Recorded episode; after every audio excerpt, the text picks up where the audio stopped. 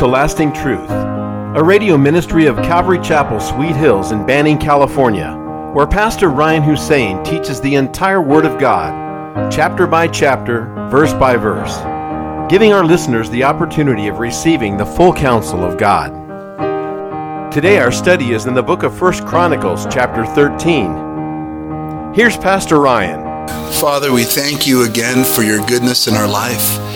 You are the one true living God. There are no other gods but you. You made the heavens and the earth, the mountains that we get to look at here in the pass area, Lord, uh, the beautiful blue skies, Lord, and, and Lord, all the living creatures. You made us all. And we look to you expectant, Lord, that you would speak to us as we seek your face. For you promise, Lord, that if we draw near to you, that you will draw near to us. And Lord, we just pray. Minister to our hearts. You know where each and every one of us are at tonight. Or those listening or watching, you know where we're at. You know our needs. And we pray, Father, that you would meet our needs as we study your word. Give us humble hearts. Help us not to resist the Holy Spirit, but embrace the things that you would say to us. May it be all of you and none of me. In Jesus' name we pray, and together we say, Amen. So, as we've been studying uh, the First Chronicles, it's all about, you know, King David's kingdom being established from the by the Lord.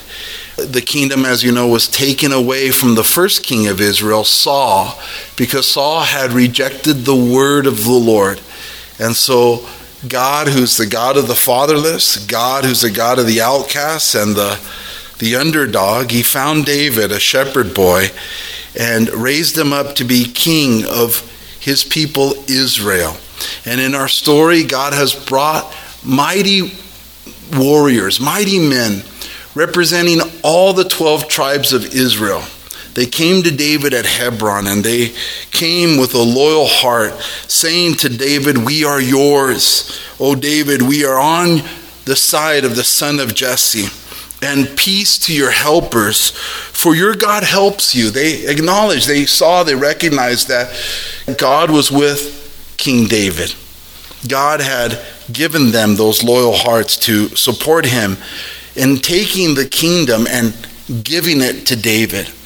And at Hebron, they threw a, a, huge feast. They basically celebrated together, rejoicing. They were of one mind, rejoicing because they recognized that God had given them a king who was after God's own heart, which is a beautiful thing to see God's people rejoicing. That's a big thing to celebrate, right? When you realize that there is a man of God leading. And so they recognized that and they celebrated what God was doing. And then in verse 1 of chapter 13, we read Then David consulted with the captains of the thousands and hundreds and with every leader.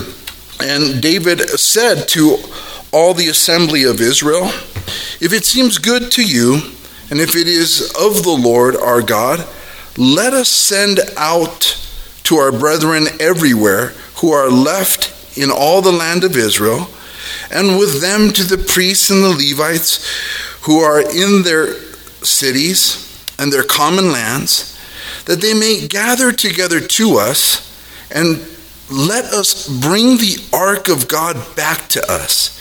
For we have not inquired at it since the days of Saul. Then all the assembly said that they would do so, for the thing was right in the eyes of all the people. And so David here calls all the captains, all the leaders together, and shares with them that it's his desire to bring the ark of the covenant, the ark of God, to Jerusalem. And so blesses me that he seeks the opinion of the leaders of the tribes.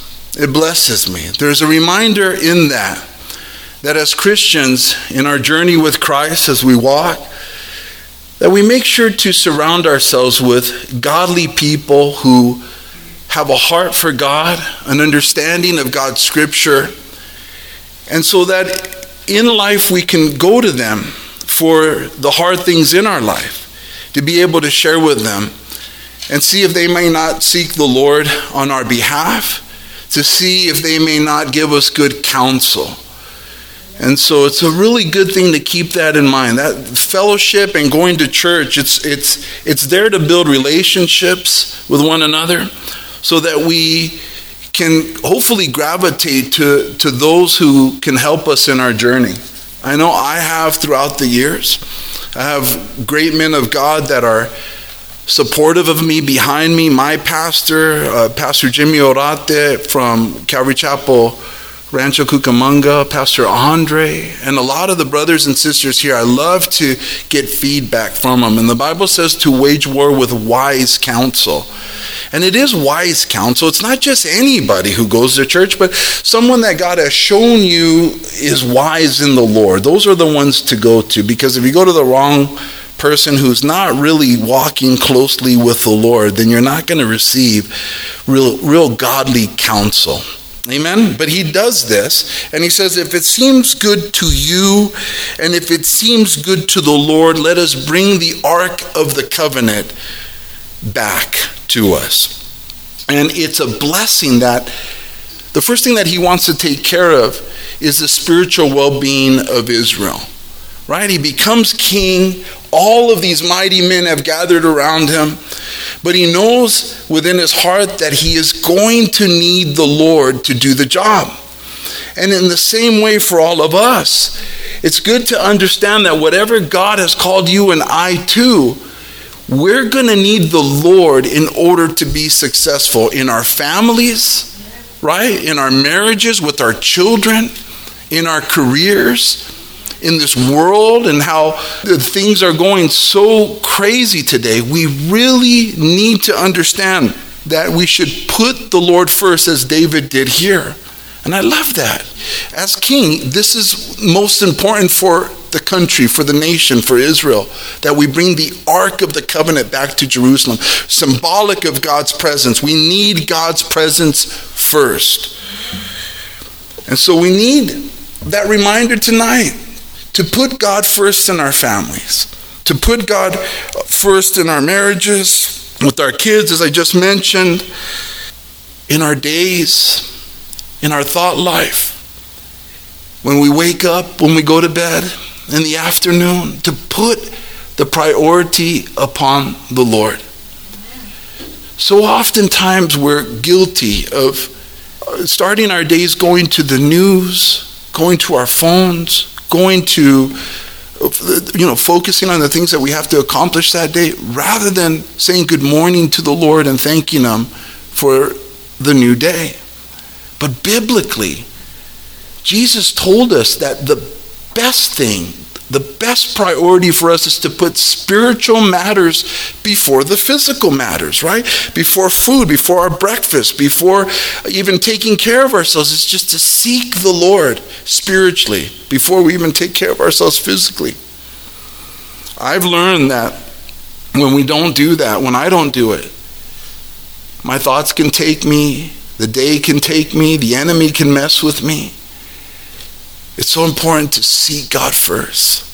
Turn with me in your Bibles to Matthew 6, please, beginning with verse 30. So, why do you worry about clothing? Consider the lilies of the field, how they grow. They neither toil nor spin, and yet I say to you that even Solomon in all his glory was not arrayed like one of these. Now, if God so clothes the grass of the field, which today is and tomorrow is thrown into the oven, will He not much more clothe you, O you of little faith? Therefore, do not worry, saying, What shall we eat? Or what shall we drink? Or what shall we wear? After all these things the Gentiles seek, the non believers, they seek after those things what they're going to eat, what they're going to drink. For your heavenly Father knows that you need all these things, but seek first the kingdom of God and his righteousness, and all these things shall be added to you. Therefore, do not worry about tomorrow, for tomorrow will worry about its own things. Sufficient for the day is its own troubles. And so the Lord teaches us that the spiritual things are greater and must take priority. It's amazing how many problems we've solved along the way by seeking the Lord first, and how many problems we probably avoided.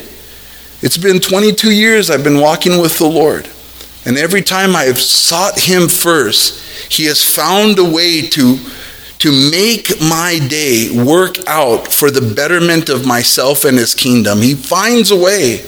And those days when I haven't sought him first, when I just rushed into my work or rushed into my breakfast or rushed into other things, you know, the enemy just throws a wrench in my day. So seek the Lord early. David in the Psalm spoke many times concerning seeking the Lord and seeking him, him early. In Psalm 63, verse 1, he says, O God, you are my God. Early will I seek you. In Psalm 5, he says, For to you I will pray, my voice you shall hear in the morning. O Lord, in the morning I will direct it to you and I will look up.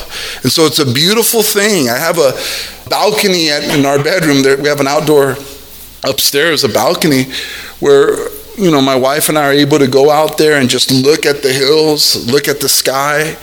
And whenever, you know, I can't sleep or I feel just the need uh, that God's calling me to pray, it, that's where I go. And in the mornings, that's where I go as well. And God blesses our day. Seek Him early. David put Him first for the kingdom. That's a beautiful thing. So back to our text. So David gathered all Israel together from Shihor in Egypt to as far as the entrance of Hamath, to bring the ark of God from Kirjath Jearim. And David and all Israel went up to Baalah, to Kirjath Jearim, which belonged to Judah, to bring up from there the ark of God the Lord, who dwells between the cherubim, where his name is proclaimed. So here's the ark. It's been missing for some time.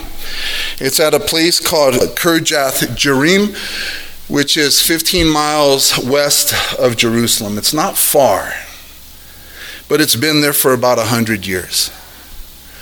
The ark and its story is a beautiful one. And it's a beautiful one and a special one because it represents the presence of God.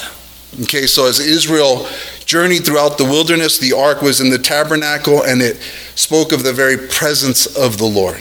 The ark is first mentioned in Exodus 25 during Moses' time, and it was a box made out of acacia wood, two and a half cubits um, long, a cubit and a half wide, and a cubit and a half tall and it was overlaid inside and out with gold.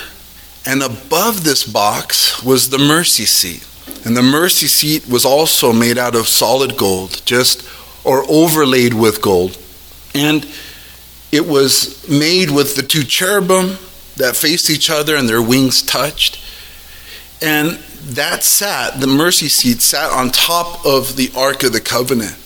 And like I said, it, it, signified God's presence. And God said in Exodus 25 that it was from that place that he would speak to his people Israel. The mercy seat. Not only did it speak of his presence, but it spoke of Jesus Christ and the sacrifice that he would make for our sins on the cross. As you know, for you Bible students, once a year the high priest would take blood from an animal sacrifice and he would go into the Holy of Holies to this mercy seat, to the Ark of the Covenant, and he would take some of that blood from the unblemished animal and he would sprinkle it on behalf of the people's sins upon the mercy seat. And God would cover their sins because of that sacrifice, because of that blood, which was a shadow, which was a, a foretelling of what the Son of God would one day come and shed his blood on the cross for our sins. Right? So the Ark of the Covenant was a very special thing. And it's been in this place for a hundred years.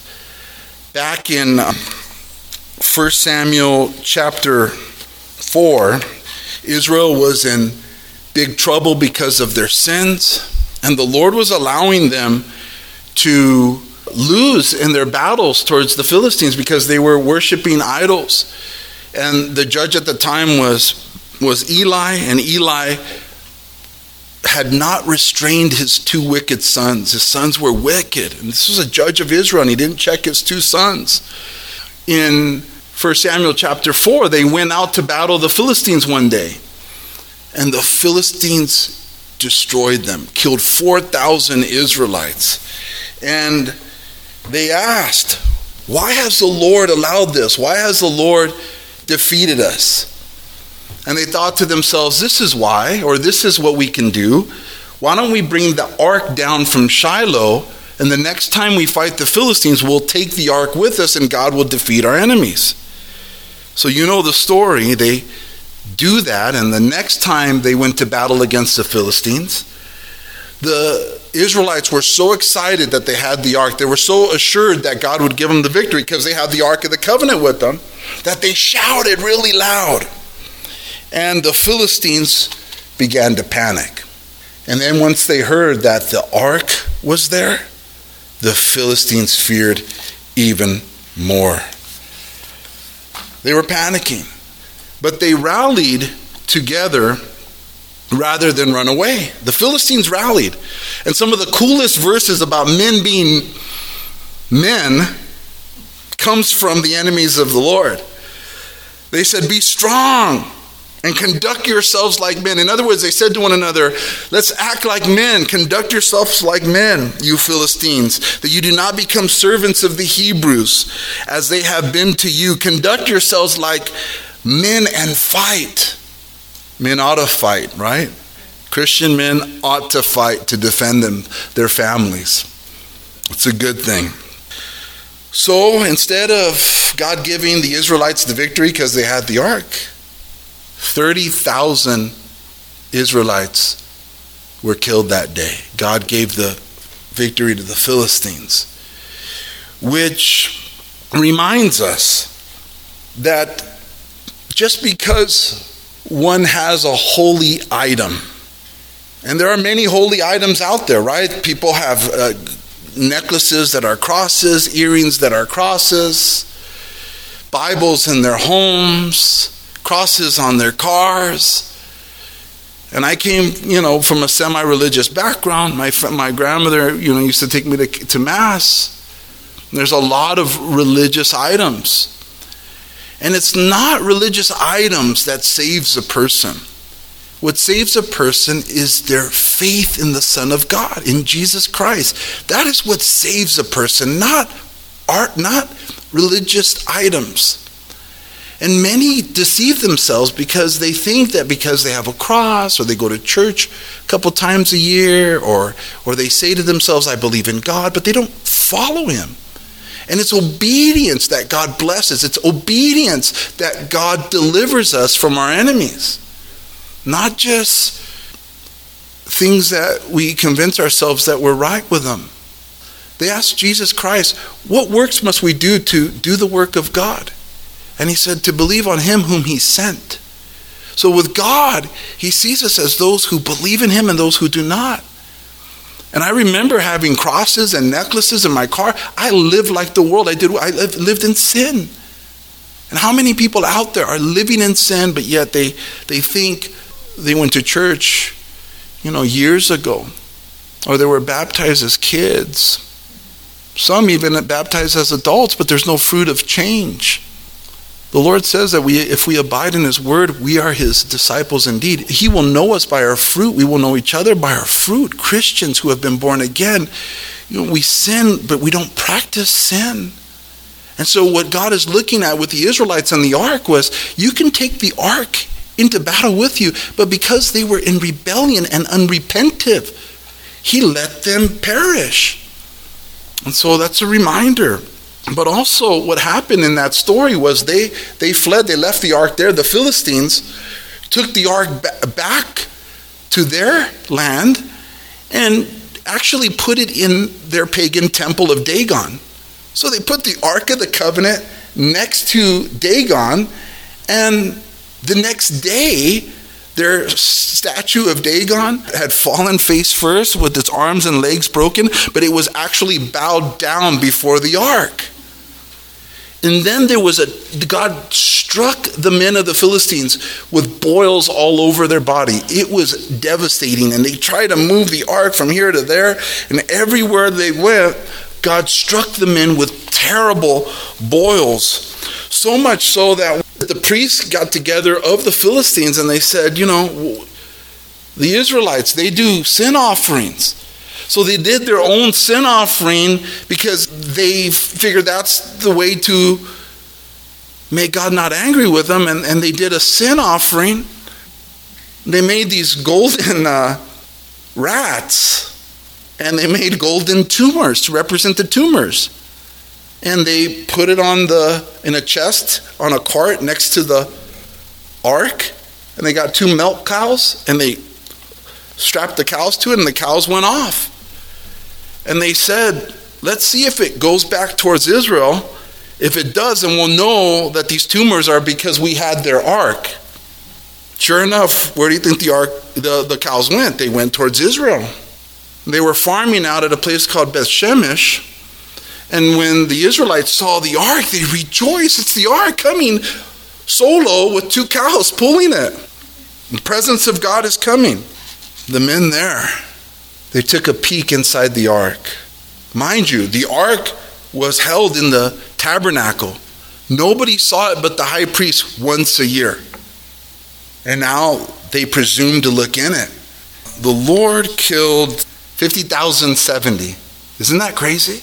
So there's, and then from there, they took it to where the ark is now. Like they called Abinadab and they consecrated his son. They took it and they brought it to where we're at today at Kirjath Jearim.